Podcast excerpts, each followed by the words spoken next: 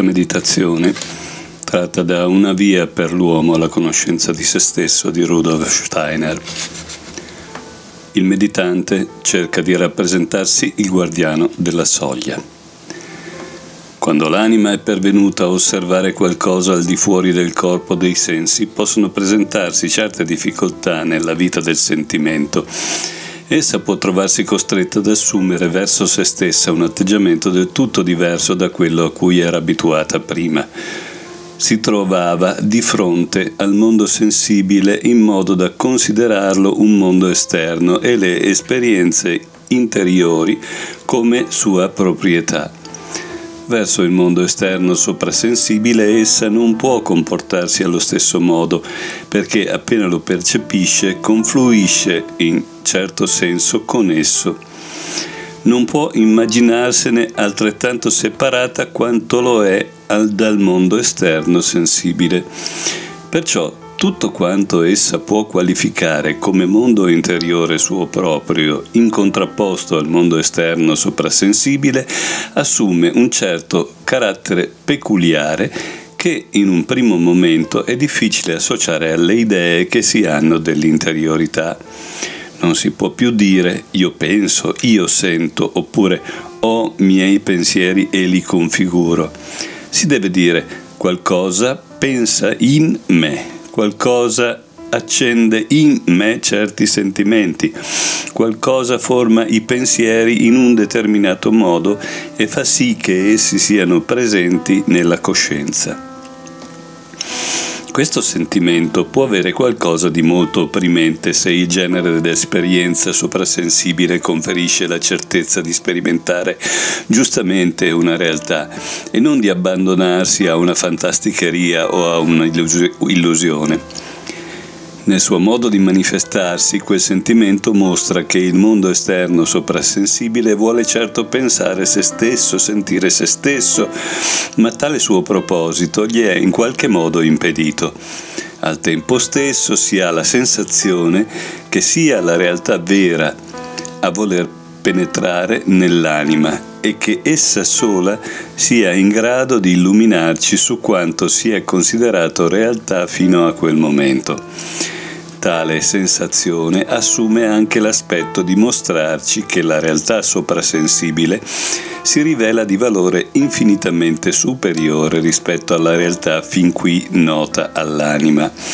Questo sentimento ha qualcosa di opprimente in quanto si giunge a pensare di dover compiere un passo ulteriore la natura stessa di ciò che si è divenuti grazie all'esperienza interiore obbliga a fare quel passo. Se non lo si facesse sarebbe come smentire se stessi, rinnegare se stessi, eppure si sente anche di non poter compiere quel passo, o che se lo si compisse, per quanto possibile, riuscirebbe imperfetto. Tutto ciò si trasforma nel pensiero seguente Data la condizione attuale dell'anima, questa ha dinanzi a sé un compito irrealizzabile, in quanto non viene accolta nello stato in cui si trova dal mondo soprasensibile perché questo non vuole averla in sé. L'anima arriva così a sentirsi in contrasto col mondo soprasensibile e a dirsi di non essere come dovrebbe per poter confluire con quel mondo. D'altra parte, solo esso può mostrarle la realtà vera e il giusto rapporto dell'anima con quella realtà. Ne conclude di essersi allontanata da una schietta osservazione del vero. Tale sentimento rappresenta un'esperienza che diventa sempre più decisiva per tutto il valore che si attribuisce alla propria anima. Ci si sente, con tutta la propria vita, impigliati in un errore. Eppure questo errore si distingue da, da altri. Questi sono pensati, mentre quello è vissuto. Un errore che viene pensato si elimina col sostituire al pensiero sbagliato quello giusto. L'errore vissuto è invece de- diventato parte della vita stessa dell'anima. Noi stessi siamo l'errore. Non si può semplicemente correggerlo perché comunque si pensi esso è là, fa parte della realtà e precisamente della nostra realtà. Una tale esperienza annienta quasi il proprio sé, in quanto si sente la propria interiorità dolorosamente respinta da tutto ciò a cui si aspira questo dolore che si prova a un certo gradino della peregrinazione dell'anima è di gran lunga più forte di qualsiasi dolore che si possa provare nel mondo dei sensi. Perciò esso può anche superare tutto quanto si era capaci di affrontare grazie alle precedenti esperienze dell'anima e può lasciare quasi storditi. L'anima si trova di fronte all'angoscioso problema di dove attingere le forze per sopportare il peso che le viene imposto deve trovarle entro la propria vita. Esse consistono in qualcosa che possiamo chiamare coraggio interiore, intrepide, intrepidezza interiore. Per poter procedere oltre nella peregrinazione dell'anima occorre quindi trovare il modo di far scaturire dall'intimo, al fine di sopportare le proprie esperienze, forze di coraggio e di intrepidezza quali non sono necessarie per la vita entro il corpo dei sensi. Tale forze nascono solo da una vera conoscenza di sé in fondo, solo a questo gradino dello sviluppo si capisce quanto poco fino allora si conosceva di sé. Ci si abbandonava all'esperienza interiore senza prenderla in considerazione, diciamo, come se fosse parte del mondo esterno ma grazie ai passi compiuti per giungere a sperimentare fuori del corpo, si sono acquistati dei mezzi speciali per l'autoconoscenza. Si impara a osservare se stessi da un punto di vista che risulta possibile solo se ci si trova al di fuori del corpo sensibile. Il sentimento di oppressione del quale abbiamo parlato è già di per sé l'inizio di una vera autoconoscenza. Infatti lo sperimentarsi in un errore del proprio rapporto col mondo esterno rivela la propria entità animica, quale veramente è. Ma l'anima umana sente per sua natura come tormentosa una tale rivelazione sul proprio conto.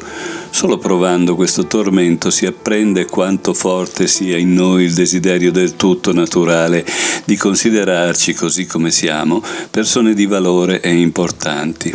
Potrà apparire brutto che ciò sia così, ma occorre guardare in faccia sinceramente a questa bruttezza del proprio sé.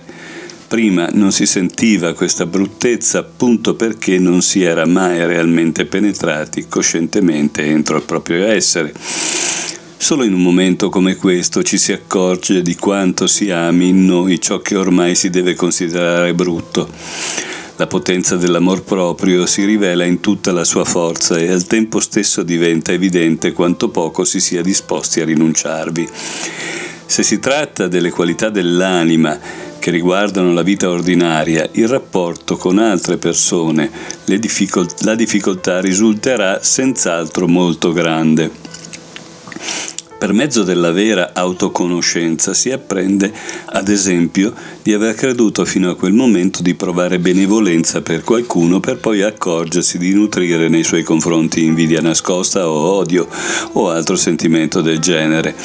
Si riconosce che tali sentimenti fino allora repressi vorranno un giorno o l'altro manifestarsi e si comprende pure che sarebbe del tutto superficiale il dirsi adesso che hai riconosciuto come stanno le cose non ti resta che sradicare in te l'odio o l'invidia. Si scopre invece che con questo pensiero ci si dimostrerebbe ben deboli se un giorno l'odio o l'invidia prorompessero dall'anima come forze di natura questi particolari aspetti della conoscenza di sé si verificano nell'uno o nell'altro a seconda della sua natura psichica.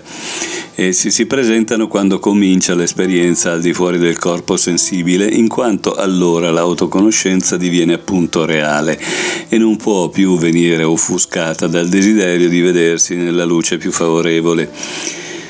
Queste particolari forme di autoconoscenza sono dolorose, opprimenti per l'anima non può evitarle chi voglia acquistare la facoltà di fare esperienze al di fuori del corpo, poiché esse sorgono necessariamente per effetto del rapporto del tutto speciale in cui il soggetto viene a trovarsi con la propria anima. Tuttavia, le massime energie dell'anima diventano necessarie quando si tratti di un'autoconoscenza umana generale. Ci si osserva da un punto di vista che si trova al di fuori della vita psichica vissuta finora. Si dice a se stesso, hai giudicato le cose e i processi del mondo secondo la tua natura umana. Cerca ora di immaginare di non poterli considerare a quel modo, di non poterli giudicare così.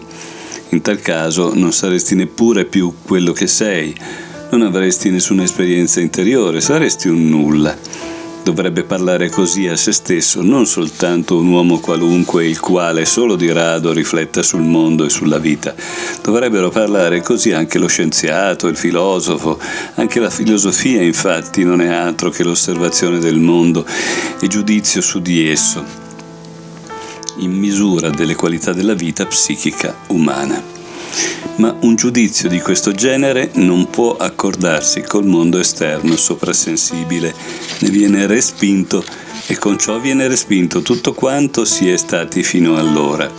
Si guarda indietro a tutta la propria anima, al proprio io come a cosa che si deve abbandonare per poter penetrare nel mondo soprasensibile. Ma l'anima non può che considerare questo io come la sua vera entità prima di entrare nel mondo soprasensibile. Deve considerarlo come, natu- come la vera natura umana. Deve dirsi, per mezzo di questo mio io devo pensare sul mondo e non devo perderlo se non voglio darmi per perduta da me stessa in quanto entità. Esiste nell'anima l'impulso irresistibile a conservarsi l'io in ogni circostanza, per non perdere del tutto il terreno sotto i piedi.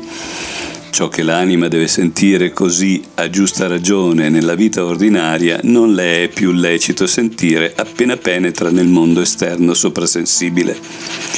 Qui essa deve varcare la soglia dove è necessario essa non abbandoni solo questo o quel possesso prezioso, ma addirittura ciò che era stata per se stessa fino a quel punto. Deve essere in grado di dirsi ciò che finora consideravi la più certa verità al di là della soglia del mondo soprasensibile, devi essere capace di vederlo come il massimo errore. Di fronte a un'esigenza come questa, l'anima può arretrare inorridita ciò che essa dovrebbe compiere può apparirle un tale abbandono, una tale negazione della propria natura, da indurla a confessarsi su quella soglia più o meno la propria impotenza a soddisfare questa esigenza. Tale confessione può assumere le forme più diverse può sorgere in modo del tutto istintivo e apparire a chi pensi e agisca nel senso di quella confessione come qualcosa di assolutamente diverso da ciò che realmente è. Può ad esempio ispirare al soggetto una profonda avversione per tutte le verità soprasensibili. Egli potrà considerarle come sogni, fantasticherie, ma lo farà soltanto perché nel profondo inconscio della sua anima egli ha una segreta paura di quelle verità. Sente di poter vivere solo con, questo, con quanto manifestano i sensi e il giudizio dell'intelletto. Perciò evita di accostarsi alla soglia del mondo soprasensibile. Egli poi maschera questa sua riluttanza dicendo che ciò che si dovrebbe trovare oltre questa soglia non regge di fronte alla ragione e alla scienza. In realtà egli ama la ragione e la scienza, quali le conosce, solo perché sono legate al suo io. Si tratta di una forma genericamente umana di amore per di sé, che però non è possibile portare con sé nel mondo soprasensibile. Può darsi però il caso che non ci si limiti a questo istintivo arresto davanti alla soglia L'uomo può accostarsi ad essa coscientemente e poi tornare indietro per timore di quello che lo attende. In questa situazione egli non potrà cancellare facilmente gli effetti derivati per la sua vita animica ordinaria dall'essersi avvicinato alla soglia. Si manifesteranno in tutto l'ambito della sua anima come conseguenze dell'impotenza da lui provata. Deve verificarsi questo L'uomo deve imparare a rinunciare, quando entra nel mondo soprasensibile, a quanto nella vita ordinaria egli considera la verità più salda deve imparare ad assumere un atteggiamento diverso nel sentire e giudicare le cose. Deve però anche rendersi conto che quando si ritroverà di fronte al mondo sensibile dovrà usare di nuovo i sentimenti e i giudizi validi per quest'ultimo. Solo deve imparare a vivere in due mondi, ma anche viverli in modi del tutto differenti non deve menomare il proprio sano giudizio per la vita ordinaria entro il mondo dei sensi e dell'intelletto solo perché è costretto ad applicare certi criteri di giudizio in un mondo diverso. Una presa di posizione come questa riesce difficile all'uomo, se ne acquista la capacità solo mediante un prolungato, energico e paziente rafforzamento della vita dell'anima. Chi fa le esperienze della soglia sente che per la vita animica ordinaria è un beneficio il non venir condotti fino a quella soglia. I sentimenti che si presentano in lui sono tali che non si può non pensare che quel beneficio provenga da una potenza che protegge l'uomo dal pericolo di sperimentare sulla soglia i terrori dell'autoannientamento. Dietro al mondo esterno della vita ordinaria se ne trova un altro, sulla soglia di questo si trova un severo guardiano, il quale fa sì che l'uomo non apprenda nulla delle leggi del mondo soprasensibile perché qualsiasi dubbio, qualsiasi incertezza relativi a quel mondo sono pur sempre più facili da sopportare che non la visione di ciò che si deve abbandonare se vi si vuole penetrare. Fintanto che non si accosta alla soglia, l'uomo rimane difeso contro le esperienze di cui si è detto. Non cambia nulla ai fini di tale protezione il fatto che egli possa avere accolto descrizioni di esperienze fatte da persone che abbiano varcato la soglia del mondo soprasensibile. Invece l'ascoltare tali descrizioni può riuscirgli utile quando si avvicini alla soglia. Vale anche in questo caso, come in tanti altri, la regola per cui un'operazione qualsiasi viene eseguita meglio se si ha già in precedenza un'idea di essa che non nel caso contrario, ma questa conoscenza preliminare non cambia nulla di quanto il peregrino del mondo soprasensibile deve acquistare in autoconoscenza. Non corrisponde quindi ai fatti ciò che affermano certe persone chiaroveggenti o che hanno familiarità con la natura della chiaroveggenza secondo cui non si dovrebbe parlare di tali cose se non chi si trovi in diretto procinto di penetrare egli stesso nel mondo soprasensibile. Viviamo oggi in un'epoca nella quale gli uomini devono acquistare sempre più conoscenza della natura del mondo soprasensibile per fronteggiare con l'anima le esigenze della vita, la diffusione delle conoscenze soprasensibili e quindi anche quella del guardiano della soglia fa parte dei compiti del presente e del prossimo avvenire.